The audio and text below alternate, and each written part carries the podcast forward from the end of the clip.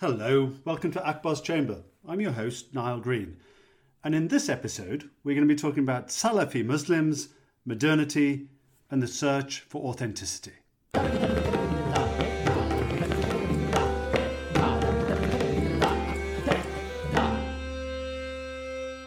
The word Salafism comes from the Arabic term as-salaf or as-salaf as-saleh, the ancestors or the pious ancestors, meaning the first couple of generations of Muslims who were closest to the Prophet Muhammad himself and his own religious practice. There's a paradox, though, at the heart of Salafism, which is that this movement to rediscover and to relive that early ancestral 7th century Islam only developed in the 20th century Middle East, especially in Egypt before spreading elsewhere, whether to Arabia, now Saudi Arabia, or other parts of the Middle East and the Muslim world and beyond. In this episode, we're going to be exploring and unpacking this paradox, starting out by defining the, the term Salafism itself, and at least defining it for the purposes of our historical discussion about this emergence of Salafism in the 20th century in the heart of a context of modernity. Not merely scientific, but also political, involving the context, particularly in modern Egypt and indeed of Arabia and Saudi Arabia, of the emergence of modern nation states with their own expectations of the beliefs and indeed the behavior of modern 20th century citizens of these new nation states. We'll be seeing then that in its context, then, Salafism, despite being a search for a 7th century authenticity, was imbued with modernity. And that paradox, then, the search for authenticity at the heart of 20th century Middle Eastern modernity, will be something we'll explore over the next hour. Joining me, leading me in this conversation, is Aaron Rock-Singer, who is an assistant professor in the Department of History at the University of Wisconsin Madison. He's the author of an important new book based upon thousands and thousands of pages of Arabic Salafi texts. And the title of that book is In the Shade of the Sunnah Salafi Piety in the 20th Century Middle East, which had just been published by the University of California Press.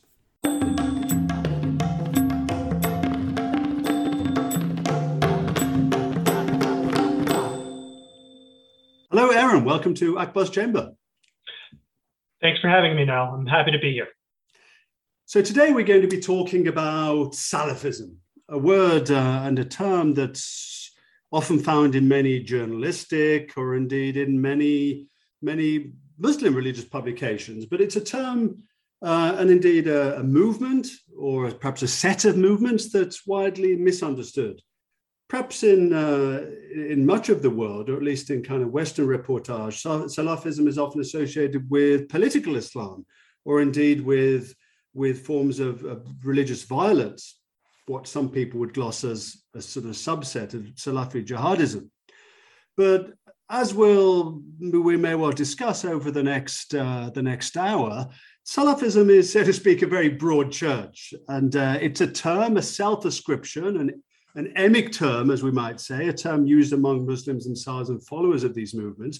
But it's also a word that's kind of slipped into the academic and the journalistic account of Islam by Muslims. So it's a, a, a once an an emic, an internal Islamic term, and an etic, a sort of scholarly and journalistic external term as well. So, really, in any discussion of, of Salafism, we really need to start off by defining what, at least for the purposes of our discussion and for the purposes of your work and indeed your book as a as a scholar of Islam uh, and indeed as a scholar of Salafism, can you start us off, Aaron, by defining Salafism and by then outlining the origins and key characteristics of this movement, or as you might perhaps prefer, set of movements? So, the question of why um, I wrote this book is really precisely this challenge, one of defining Salafism. Now, we might begin with the statement that Salafism is an Islamic reformist movement that originates in the Middle East and South Asia during the early 20th century. In Egypt, Salafism arises with the establishment of Ansar as-Sunnah al-Muhammadiyah in 1926. One might also note that this is two years before the founding of Egypt's leading Islamist movement, the Muslim Brotherhood, in 1928. Now, like Sunni Muslims more broadly, Salafis draw inspiration from the model of the early Islamic community in 7th century Medina. Their focus is on the statements and actions of not only the Prophet Muhammad, but also his companions, and more broadly, the first generation, first three generations, excuse me, of the Muslim community. These first three generations are known as the pious ancestors, or as-salaf as-salah, and that's where the name comes from. And to come back to the title of my book, In the Shade of the Sunnah, the Sunnah is the account of the life of the Prophet Muhammad and his companions that's held by Sunni Muslims to be an authoritative guide for how Muslims should think and act. Now, what distinguishes Salafis from other Sunni Muslims is how they seek to emulate the early Islamic community. Specifically, they combine three key characteristics a commitment to a particular theological approach about how to understand God's names and characteristics, a rejection of the Islamic legal school system in favor of ostensibly direct engagement with Sunnism two core, Sunnism's two core sources, the Quran and the Sunnah, and finally, the performance of distinct social practices. And that's really the last of those is really the focus of this book. Now, as Henri Lauzière has shown, prior to the 1920s, there were Sunni Muslims who claimed to be Salafi, but did so in relation to theology alone. One could, for example, be Salafi in theology or creed, Salafi al but belong to a particular legal school, whether Hanbali or Maliki or other.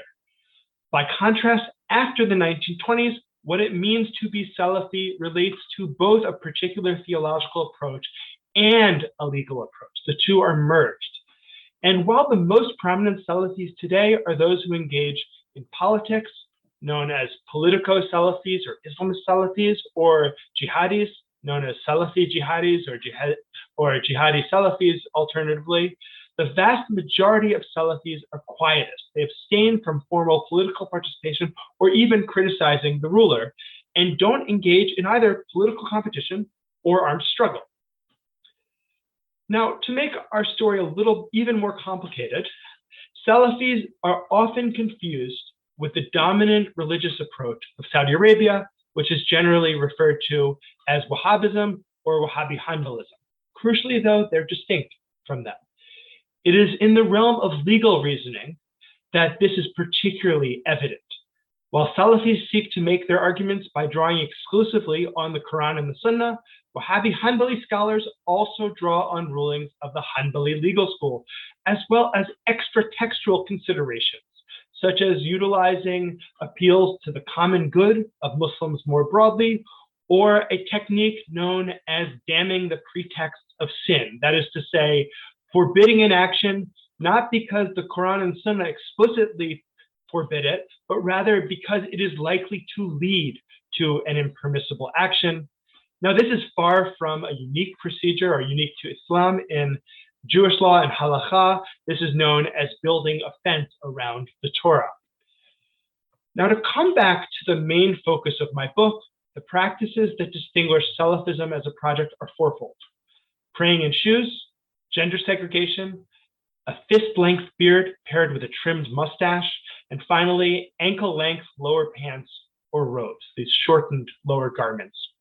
Now, none of these practices are exclusive to Salafis on their own, but collectively, they make it possible to visibly distinguish Salafis from their non Salafi pious Muslim counterparts.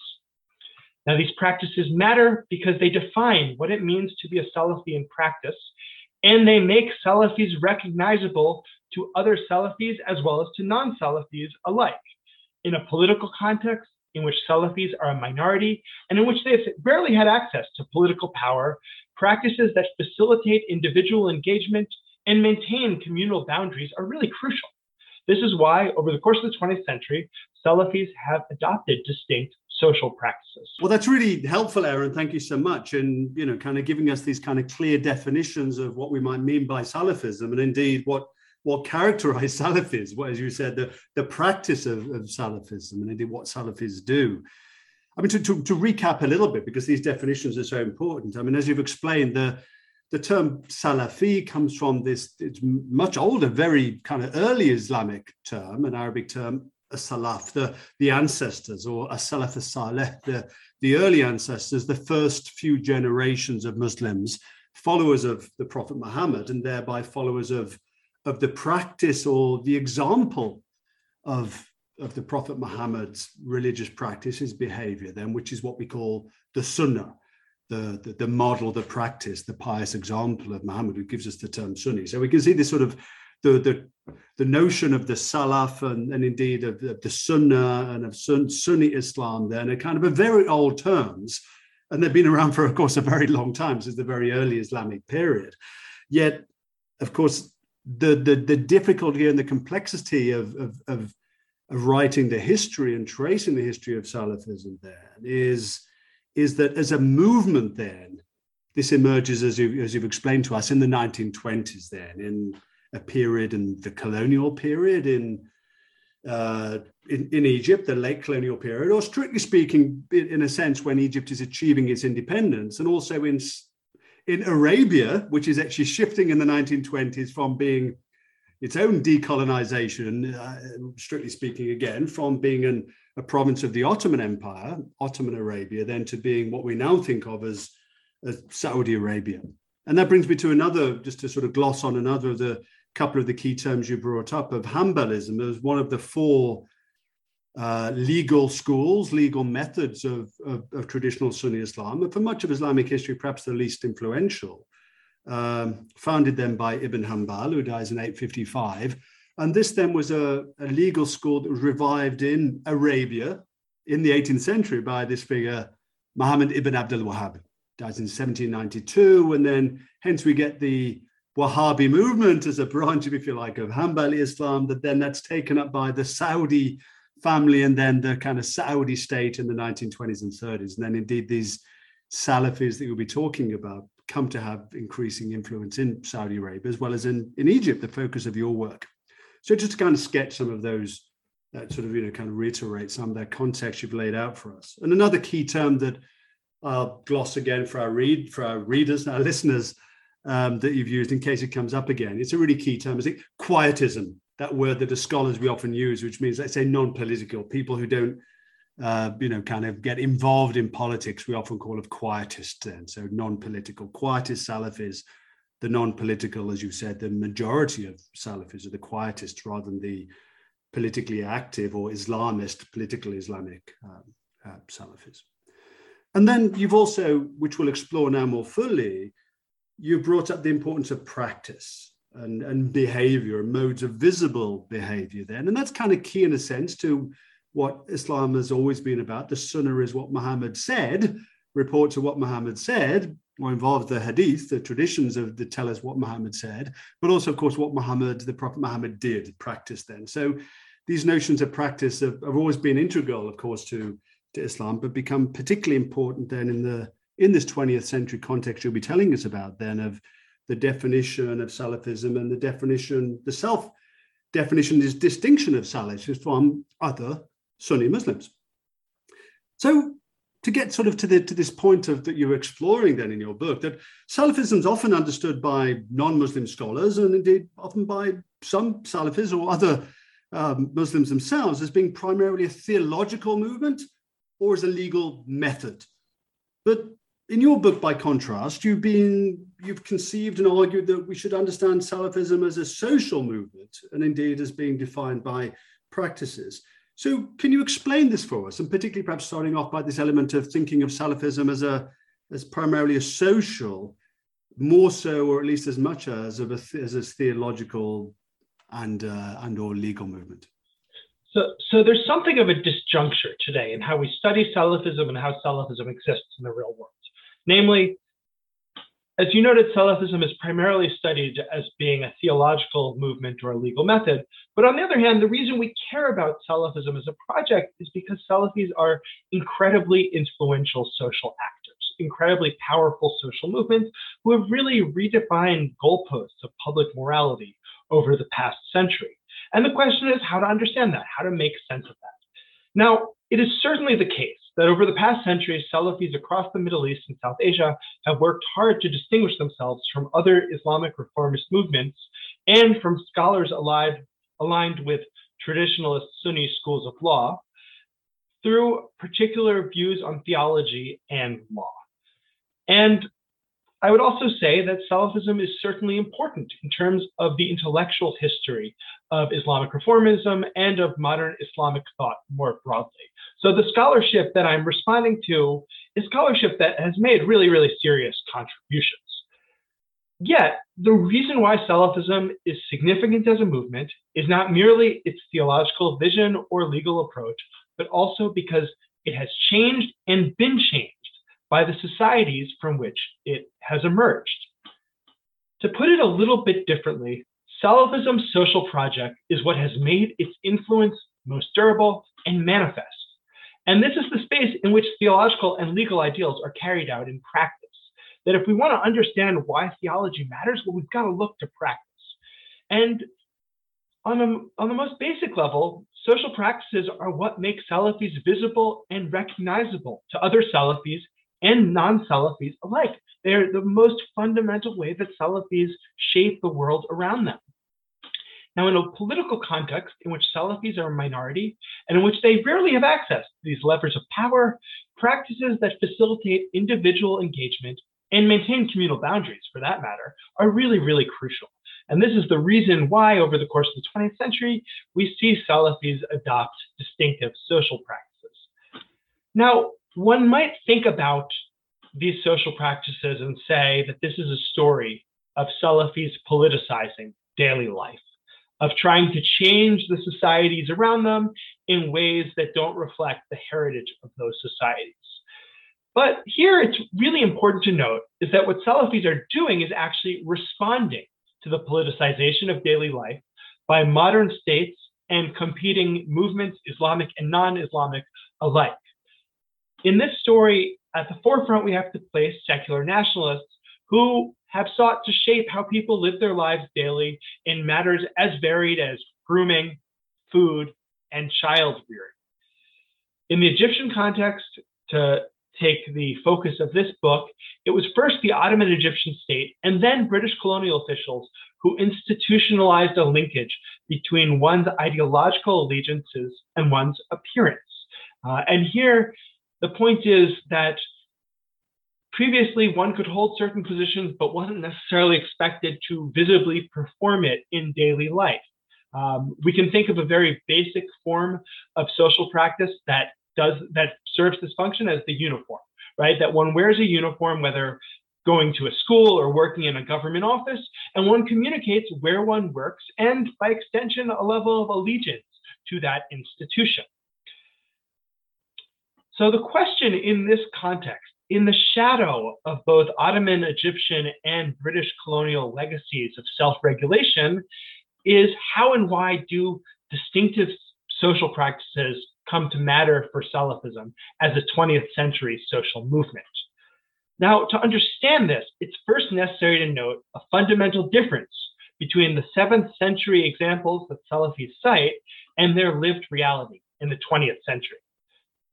In the seventh century, the operative question of social practice was how to distinguish Muslims from non Muslims, particularly other monotheists, such as Jews and Christians. So, for example, the command to pray in shoes is meant to distinguish Muslims from Jews in Arabia, who apparently prayed barefooted during this period. And similarly, wearing a beard was meant to distinguish Muslims from polytheists, who apparently did not have facial hair. We can also just extend to the realm of ritual practice that the early Islamic community initially prayed towards Jerusalem until they shifted to praying towards Mecca. Now, by contrast, in the 20th century, the operative question for Salafis is how to distinguish themselves from other Muslims. This takes place in the context of the transition from colonial to post colonial rule, when new states, and for that matter, the national communities maintained uh, within them, have to figure out a complex set of internal relationships. This challenge is, in some sense, twofold. First, it's that pious Muslims are not dominant compared to their secular nationalist competitors. Often, those secular nationalist competitors end up in control of the state. Secondly, there's the fact that a variety of Islamic movements have arisen, all of whom perform piety in some way. And so Salafis have to make a highly complex case for their fidelity to the prophetic model. It's not that Salafis are the only ones claiming authenticity, but rather they're playing a game in which different models of authenticity, secular nationalist and Islamic, are competing. Now, this is, of course, a theological and a legal question. And my argument here is that practice is a necessary outgrowth of these theological and legal commitments and the challenges that Salafis are facing as they try to build a bridge between those commitments and a rapidly changing world. So it's in this context that we see how Salafi efforts to shape society are inescapably animated by a modern logic of communication and the related linkage of ethics and visible self regulation that this movement inherited from modern states. The idea here is at a core level that to be Salafi, such as just as to be a secular nationalist, is to be observed and perceived as Salafi. Without being seen as such, it is very hard to be a member of this group. And related to that, it's next to impossible to understand the centrality of theology or law to Salafism without considering Salafism as a social movement too. Now, you might be listening to me and think to yourself, he's really foregrounding everything that is non Islamic or external to the Islamic tradition when it comes to understanding Salafism. And that move is intentional. And the reason why I am studying Salafism in this way is not to devalue the influence of Islamic precedents or to downplay the influence on Islamic precedents on this movement that seeks so profoundly to model itself after the early Islamic community in 7th century Arabia.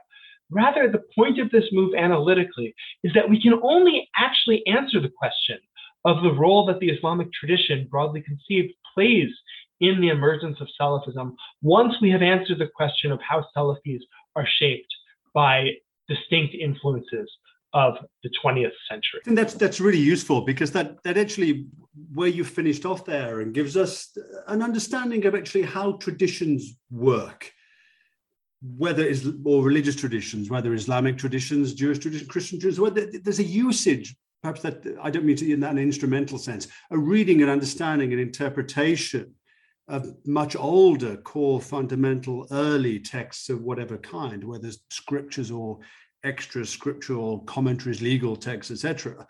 But they're always interpreted and made meaningful in a particular historical time and space.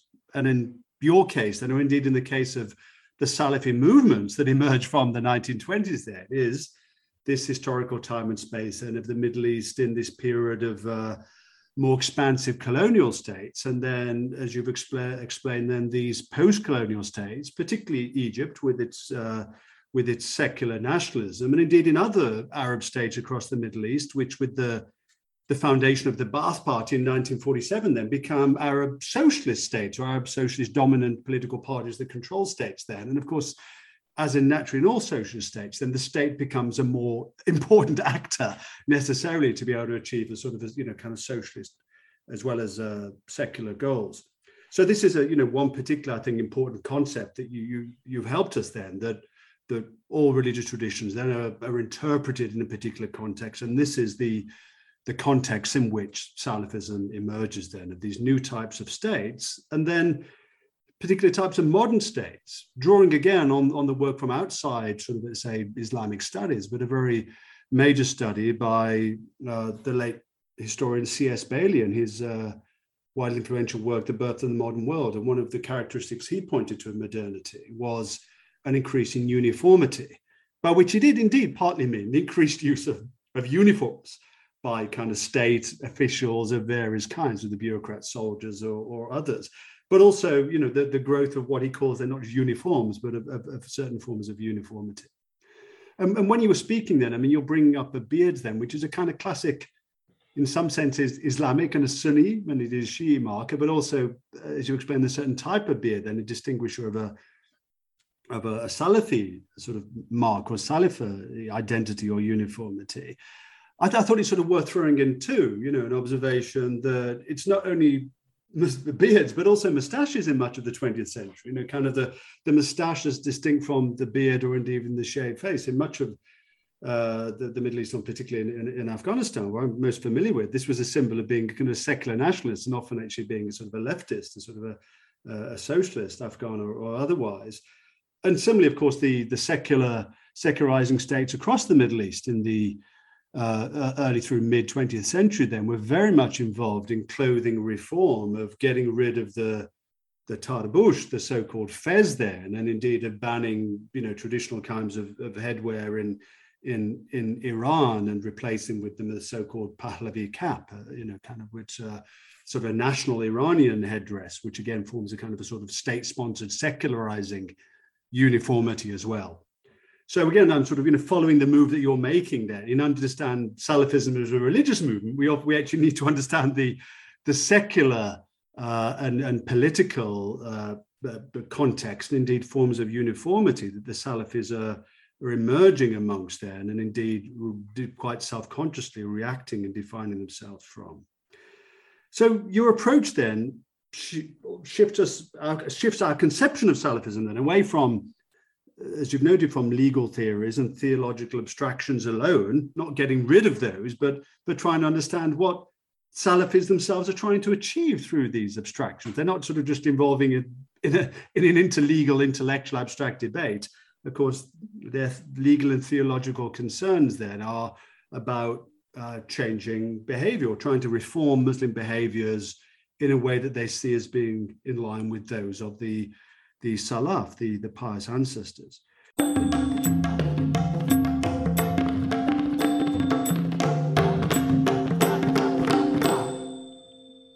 So your conception then shifts us away from these abstractions, so to speak, then to a focus upon uh, what you call practice, behavior, and thereby the body. So why is this helpful then in understanding Salafism? So the centrality of the body to ideological contestation is a long-standing feature of research on both nationalism and gender within and beyond the Middle East. So, most basically, my move is to focus on bodily practice in Salafism in order to bring Salafism and the study of Salafism into conversation with scholarship on nationalism and gender. Now, it's certainly the case that every movement has its specificities, but ideologically opposed movements often share substantial similarities as well. And we can better understand how these ideological competitors shape each other only by placing them side by side. So, for example, the secular nationalist project of state feminism in Egypt, and here I'm drawing on the wonderful work of Laura Bier, is a story of women serving as both an object and agent of progress. This understanding of women's role in public space is adopted without any attribution by the Salafi movement as they lay claim to the necessity of gender segregation in the 1970s. That whereas Abdel Nasser's understanding of state feminism um, in this from a secular nationalist perspective argued that women must performatively veil, Salafis were saying, no, no, performative veiling isn't enough one needs sartorial veiling. But in both cases, women being in public wasn't a bug, it was a feature of the system. That women needed to be in public to carry out not merely the secular nationalist project, but also the Salafi project. Now, a move towards the body also has a few key benefits in understanding Salafism beyond the basic observation that social movements invariably depend on mobilizing men and women to use their bodies and to mark those bodies in particular ways. Firstly, it allows us to consider questions of masculinity alongside those of femininity in the study of Salafism, like we would any other social movement. In Middle Eastern and Islamic studies, we have spent a great deal of time talking about veils.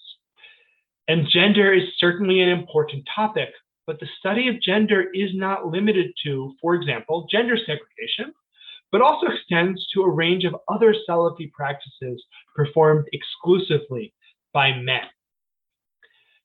I should also say that a focus on the body allows us to trace how ritual practice can serve as a potent yet vulnerable form of political contestation. For example, in chapter three of my book, I trace the rise and fall of an early practice of Salafism, praying in shoes. And this chapter is in some ways, my, from, in my experience, was the most mind bending of the chapters that I wrote for this book, because it is quite literally a story of how Salafis trumpet a practice that the Prophet Muhammad clearly performed, and over the course of the second half of the 20th century, come up with a variety of reasons why they shouldn't perform it. Totally opposite to what we might expect from a commitment to reproducing the Quran and the Sunnah. Perhaps could you sort of, you know, un- unpack this uh, praying in shoes element? Because I think for, for most listeners, and perhaps even the, the, best informed listeners, this will be really surprising because of the many, many Muslim countries I've visited. You know, I, I guess I haven't been to any Salafi mosques now. I think about it, or at least uh, perhaps not in the time when they were when they were doing this. You know, can we take as a given that, that Muslims take off their shoes and uh, to pray? So, so could you sort of uh, unpack this a little bit before you continue? Absolutely. So we have pretty significant evidence that in early Islamic history, Muhammad prayed at times in shoes. This was in the context of Islam being very much a religion that had developed in the desert, um, in which mosques did not have, we can't, we shouldn't imagine the ornate mosques of urban civilization in this context, but rather very simple mosques that befit um, a population that is transitioning from nomadism to state building. Um, now, what we see within the first couple centuries of Islamic history is that this practice drops off. We have a shift to these ornate mosques at these urban centers, first in Damascus, then in Baghdad, uh, as the centers of the Umayyad and Abbasid caliphates, respectively. We have the provision in those mosques of these beautiful carpets um, that cover the floor of the mosque. So instead of it being stone or sand or dirt, we're talking about carpets. And in this context, praying in shoes basically falls by the wayside, with the exception of one legal school popular in Saudi Arabia, the Hanbali legal school, which preserves it up through the 20th century. And this is precisely what makes it such a useful move for Salafis. There's clear textual evidence that Muhammad prayed in shoes. There's clear evidence that early Muslims followed Muhammad in praying in shoes, but this is a form of social distinction. And so for Egyptian Salafis in the mid 20th century, this was a perfect way to use their bodies to signal a commitment to a particular religio political project that challenged the broader norms of Egypt's Sunni Muslim majority that you could tell who was a Salafi and who was not by whether they prayed in shoes. Uh, and this also drove some competing gro- groups absolutely mad. They said, Who are these members of Ansar Sunnah who deface our mosques by refusing to remove their shoes? But it wasn't simply a question of religious practice as such. The question of praying in shoes also intersected with state sponsored notions of hygiene and their application to mosques. Part of what makes this such a fruitful site for Salafis to contest is that these notions of hygiene are actually very different than long-standing Islamic legal understandings of ritual purity. As a result, Salafis were actually in a pretty strong position legally that it was possible to purify one's shoes prior to going into the mosque. But what they were doing wasn't simply challenging uh, those who opposed them legally, but also challenging secular nationalist conceptions of hygiene that were extended to the mosque as well as to all other spaces in Egyptian society. But here's the challenge of a practice like that. It's a, it's a double-edged sword. It's a practice that's totally premised on standing out and even, one might say, driving your opponent a little bit crazy. The problem is that it also exposes you to serious potential blowback. And with the repression of the Muslim Brotherhood post 1954 in Egypt, Salafis have a lot more concern about repression by state security forces. Uh, and it's thus unsurprising that from the 1960s on, praying in shoes recedes significantly among Salafis. Now, to give you just a example of how that reflected, of how that is expressed, this is a pretty regular topic in Egyptian Salafi publications in the 1950s, in the early 1950s, and certainly in the 1940s from the mid 50s on until essentially 1989, 1990, Egypt's leading Salafi organization, Ansar Sunnah al Muhammadiyah, in its magazine, which is first called Al Hadi al Nabawi and then Al Tawhid, this question doesn't come up once. I have read every single fatwa request in that magazine, the monthly magazine, hundreds of issues. It doesn't come up once. After being a very important issue for a series, for a matter of about a decade. Now, coming back to the question of the body more broadly, a focus on the body alerts us to challenges of miscommunication that are characteristic of social performance more broadly. And in chapter six of the book, I trace the adoption of the prohibition against letting one's robes or pants hang down past the ankle, known as isbal. Now, like praying in shoes, the practice of observing isbal is long-standing in theory, but in practice had fallen off during the early in the early 20th century. In the late 20th century, however, Egyptian Salafis, as well as their counterparts across the Persian Gulf, begin to observe isbal in order to supplement their other distinctive social practices, such as the fist-length beard, which is paired with a trimmed mustache, um, or gender segregation. This practice serves, in addition to this, to distinguish Salafis from jihadi groups who wore long flowing robes in Egypt known as the jalabiya, but did not observe isbal. So here, a focus on the body casts light on challenges of bodily communication. Isbal was necessary in key part because it helped to resolve some of the challenges of miscommunication that Quietist Salafis in Egypt had faced vis-a-vis their counterparts in other movements, particularly jihadi groups. So, in sum, there's a whole so world of social contestation that is central to Salafism's development and spread as a movement that we totally miss if we exclusively focus on theology and law, if we don't center in on the body. To repeat a point I've made before, these practices are not secondary to Salafi theology or, or to Salafism's legal approach, but rather central to those commitments and the way of living those commitments in practice, the way of orienting all of their life to God through worship. This is a central theological tenet of Salafism. It's derived from the thought of the Damascene Hanbali jurist Ibn Taymiyyah, who's very popular among Salafis. Um, and the idea here is that social practice becomes a form of worship. And in the process, the boundary between what is what Muslims consider worship, which is a pretty stable boundary in Islamic history, uh, it relates to very clear ritual acts such as prayer, is adjusted to encompass more and more social life. And conversely, the domain of custom or ada or urf, which is historically a domain that includes a pretty broad range of social practices, including dress, is narrowed to exclude a variety of forms of local diversity that have historically been allowed. A third point is that it's not merely that social practices are significant to Salafism's impact, but that these a focus on these practices is a really analytically fruitful way to trace Salafism's development. When it comes to questions of theology, such as the commitment by Salafis to God's oneness, which for that matter they share with other Muslims, there's a limit to how much we can show change over time. That commitment to God's oneness doesn't change a lot, at least not in any explicit sense.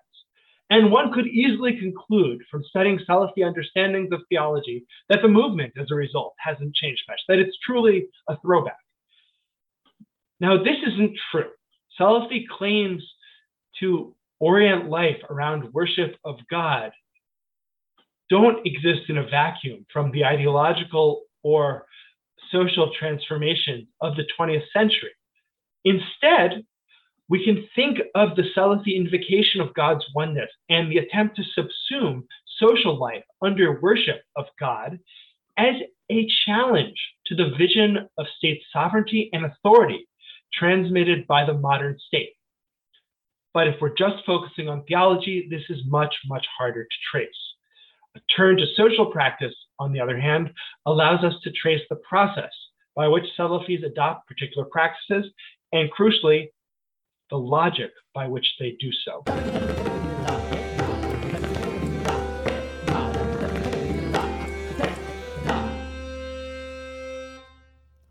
Thanks, Aaron. And, and, and your your explanation there, and particularly uh, earlier on in, in, in, in, in your answer to this last question, you were giving this, this very vivid and uh, sort of, uh, how would I say, kind of um, imaginable sort of embodied picture of, of, of, different Muslims, some going to pray in a mosque, the Salafis, with their shoes at a certain point of the 20th century, and the other unshoed Muslims then objecting to this, the length of beards and so on. And you were given this, this, this sense of, of the Salafis involved in a process of self differentiation against other Muslims, other Sunni Muslims, uh, particularly in this context then in Egypt, uh, as well as secular nationalists or, or, or, non-practicing Muslims or whatever else, uh, other peoples in that society, of course, including, of course, uh, Egyptian Christians as well. So there's this issue then that, that scholars of the 20th century and indeed the 21st century, you know, kind of, uh, or indeed ordinary people nowadays, it's an increasingly influential word, which is authenticity. And that's something that you've dealt with as well, as indeed of other uh, analysts of modernity, Islamic or otherwise.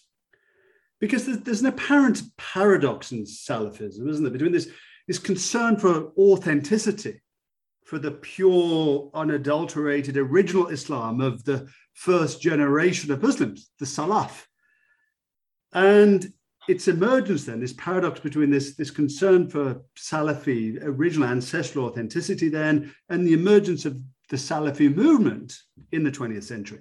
So, can you explain for us why the spread of Salafism was so intertwined with modernity?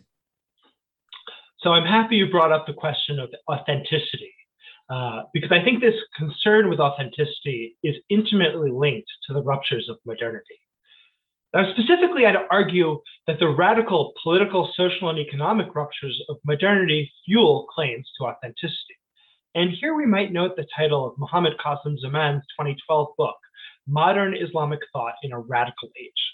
The fundamental point of this title is that while it is certainly the case that modern Islamic thought or movements can be radical, it is useful to contextualize those projects that seek to transform the status quo by understanding the ways in which this status quo has already been transformed by ostensibly value neutral or positive shifts relating to modernization. That those shifts are truly radical if we think of radical as a rupture from the status quo, and that groups such as Salafis are simply responding to that. Part of our problem, though, in understanding Salafism's relationship to modernity is that this movement often arouses polarized reactions owing to the very real implication of Salafism's socially conservative vision on opportunities for everything from female education to employment across and beyond the Middle East. There are real practical consequences to this project. And in academic context, I've often been greeted with the offhand remark that Salafis are backwards or seeking to live like they're in the seventh century. And sure, Salafis certainly understand themselves consistent with the latter claim. They don't understand themselves as backwards, but they certainly say, oh, yeah, yeah, we are seeking to live um, in accordance with the seventh century. But that doesn't mean this is a historically accurate claim. And I'm generally of the view that modern religious traditions are, in fundamental respects, more similar to each other than they are to their, each of them are to their pre modern predecessors. Uh, and here, for example, I've been inspired by Joseph Soloveitchik's classic 1994 article in the Jewish Studies Journal, Tradition, on changing models of religiosity for Orthodox and ultra Orthodox Jews in the 20th century United States. And what he does is really show the way in which legal observance becomes particularly punctilious in a way that would res- render leading members of that community lax in their observance 50 years later. I've also, though, been inspired by a name that has already come up in this conversation, namely Christopher Bayly's work on global history during the long 19th century, particularly the growing convergence of bodily practices across the world. And if we think of this question of explaining this question of convergence and the two potential explanations of shared environmental conditions versus linkages, I think that the fundamental thing we are seeing here is shared environmental conditions, particularly the projects of subject formation transmitted by modern states. Now, in terms of the spread of Salafism, I'm interested in two related shifts of modernity. One, the development of these powerful modernizing states that transmit particular models of subject formation, and specifically that these models of subject formation assume a linkage between an ideological commitment and visible practice. The second concern I have is with the related need of Salafis as well as their ideological competitors to perform this modular approach in distinct fashion. The reason why Salafis care so much about beards or pants is not simply that they are shaped by competition with their secular nationalists or Islamist competitors, though they certainly are, but rather because all of these groups have inherited the linkage between ethics and visibility transmitted by modern states. These are the rules of the game, and Salafis are playing by them and seeking to navigate the challenges of communication like all other groups. But again, to come back to the question of modernity, it is precisely the degree of change that Salafis, like anyone else, have experienced in the context of modernity that make a claim to authenticity so urgent and appealing. And here we can think of the parallels between this telling of Islamic history in highly selective fashion and the way in which nationalist projects tell history in highly selective fashions. Uh, and nationalist histories are rightfully critiqued for not being particularly good history. Um, and one might say that Salafi history, in that sense, has some of the same weaknesses uh, for academics. I should also note here why I feel the need to make this argument as strongly as I do. Over the past 20 years, the late Saba Mahmood's The Politics of Piety is one of the most important texts in the not just the anthropology of Islam literature, but in the broader field of Islamic studies. It's a massively important piece of work that has shaped scholarship on piety and gender alike.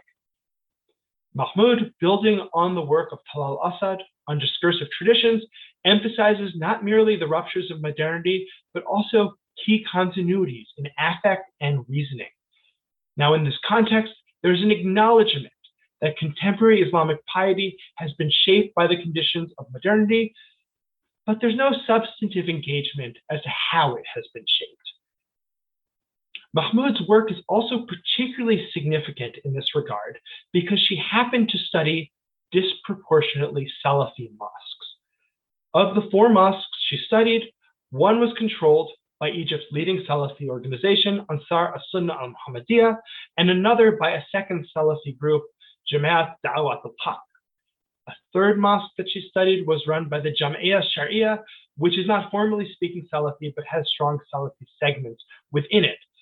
Now, in her scholarship, she doesn't use the term Salafi to describe these mosques. She describes them um, as charitable, non governmental institutions.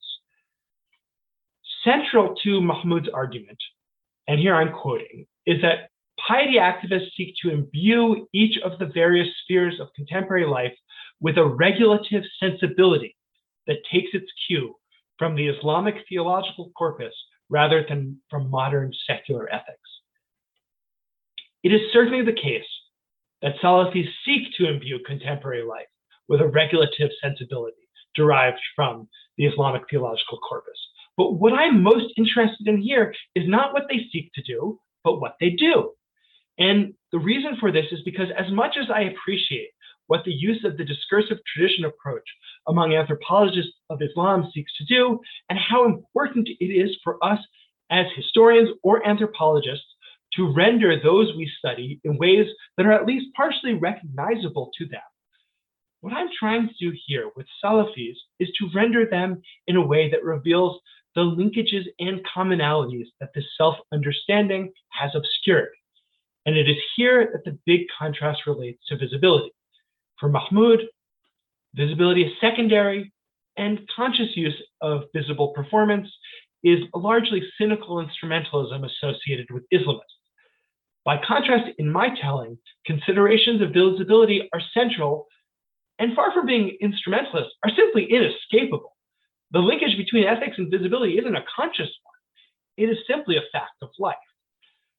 So, to come back to your question, projects that seek authenticity are in no way unique to modernity, but I would argue that the ruptures of modernity create structural conditions that make such a project more attractive to a broad audience.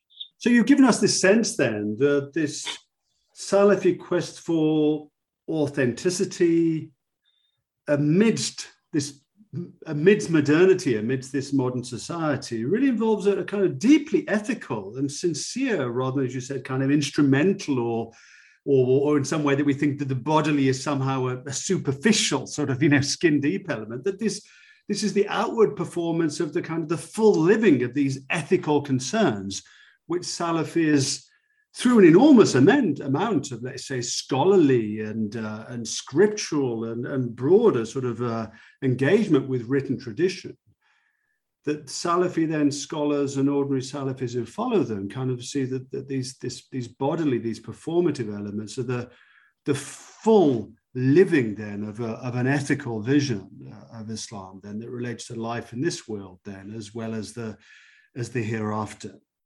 So sticking then, I mean, as throughout our discussion, really, with this this this question of modernity, the the, the, the time and place of the 20th and 21st century, perhaps we'll, in our last question, pan out our vision um, more broadly then. And let me ask you, what does Salafism tell us about Islam in the 20th century and 21st century more generally? One of the central questions in the study of Islam in the 20th and 21st century, broadly speaking, modern Islam, is the extent to which the conditions of modernity have reshaped Islamic thought and practice.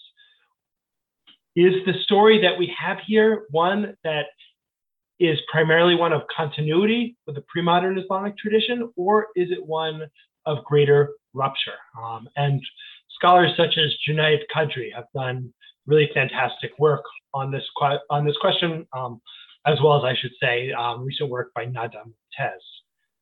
In this book, I focus on the movement in contemporary Islam that is most committed to continuity with the 7th century, uh, specifically 7th century Arabia, and the guiding logic of its practices. My argument about Salafism is that this is a story of rupture, but not one of the creation of new practices. Salafis work very hard to situate the practices that they claim within early Islamic history. But rather, my argument is that they place new content, specifically a distinctly modern logic of ethics and visibility, into old boxes. If this is the case for Salafis, who are so deeply invested in continuity, then one can argue that it should be the, it is also the case for Islam more broadly. In this sense, the Salafi case casts light on the material and the perceptual conditions that have transformed Islamic scholarly reasoning and also Islamic movements in modernity, and also on the ways in which the citation of past authorities, here citation of the Hadith corpus, is often a highly discontinuous, even radical historical act. My book also makes an argument for the centrality of social practice to understanding modern Islam. This argument is complementary to the long-standing dominance of intellectual history on this front, because a focus on practice brings together intellectual, social, and cultural history by showing how ideas are formulated, formulated and lived. To be clear, this isn't an argument against the really fantastic work on Salafi thought or on Islamic thought more broadly that has been produced over the last 20 or 30 years. Rather, it is an argument for the use of multiple methods of history, particularly social and cultural history, for understanding this and other modern Islamic movements. I'm also making an argument here for a focus on the mundane or practices of daily life in understanding Islamic movements in the 20th and 21st centuries. There is, for pretty good reason, a great deal of attention given to highly organized and politically powerful actions, whether we're talking about political violence, electoral competition, or mass protests. My argument about Salafism, though, can be extended to other Islamic movements and help us understand how these movements shape the societies from which they have emerged. And here I think it's really important to highlight the fact that as much as one might be a member of a Salafi organization or an Islamist organization, it is likely the case that one also spends a significant portion of daily life in non Islamist or non Salafi spaces, such as state educational institutions or bureaucratic institutions. So, in some sense, and this is in contrast to the story that Carrie Wickham tells of a parallel Islamic sector in her wonderful book, Mobilizing Islam, the story of piety is one in most countries of the Middle East or South Asia, one that's very much lived as a minority, one that's very much lived in institutions that don't adhere to your expectations or your norms, with Saudi Arabia here obviously being a significant exception. To sum up the book, I hope that readers take two main points away from my book. The first is empirical, that distinctly Salafi social practices, practices emerge far later than one would expect if their literalist interpretive approach was in fact self-explanatory. Literalism is not a self-explanatory approach, it is an interpretive approach like any other. From this, we can conclude that this approach, which is often glossed not only as literalism, but also as fundamentalism, is helpful in understanding how this group understands itself, but not terribly helpful uh, for understanding how the group develops or spreads. My second point is theoretical. I hope that this book provides a model for alternative ways to understand Islamic movements and piety alike and that it contributes to a conversation among scholars in anthropology, religious studies, history, and even political science on this topic. And that hope is not simply a reflection of my ambitions for the book, though, like any author, I have ambitions for my book, but also a reflection of the profound debt that I owe in my own learning to these other fields and the extent, the amount that I have learned from people outside my discipline. Professor Aaron Rock-Singer, thank you so much for talking to us in Akbar's Chamber.